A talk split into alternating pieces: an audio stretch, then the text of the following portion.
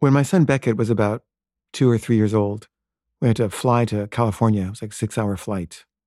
And so I bought one of these like little books for kids of like puzzles and challenges and things to do on an airplane. And my wife wanted the aisle seat. And I think Beckett had the window seat. And I was in the middle because that was the worst seat. and my wife always wanted me to have the worst seat. But, you know, I was fine with that. You know, I wanted him to have the window seat because it's the most exciting seat for a kid, I think.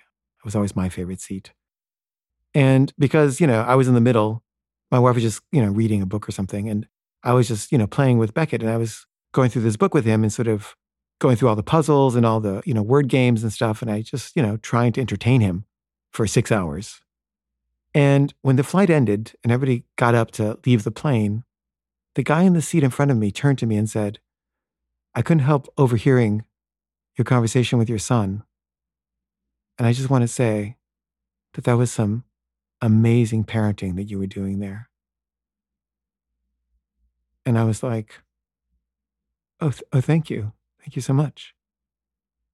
And I, w- I was so moved because Mandy, my wife, was always saying, like, what a bad parent I am.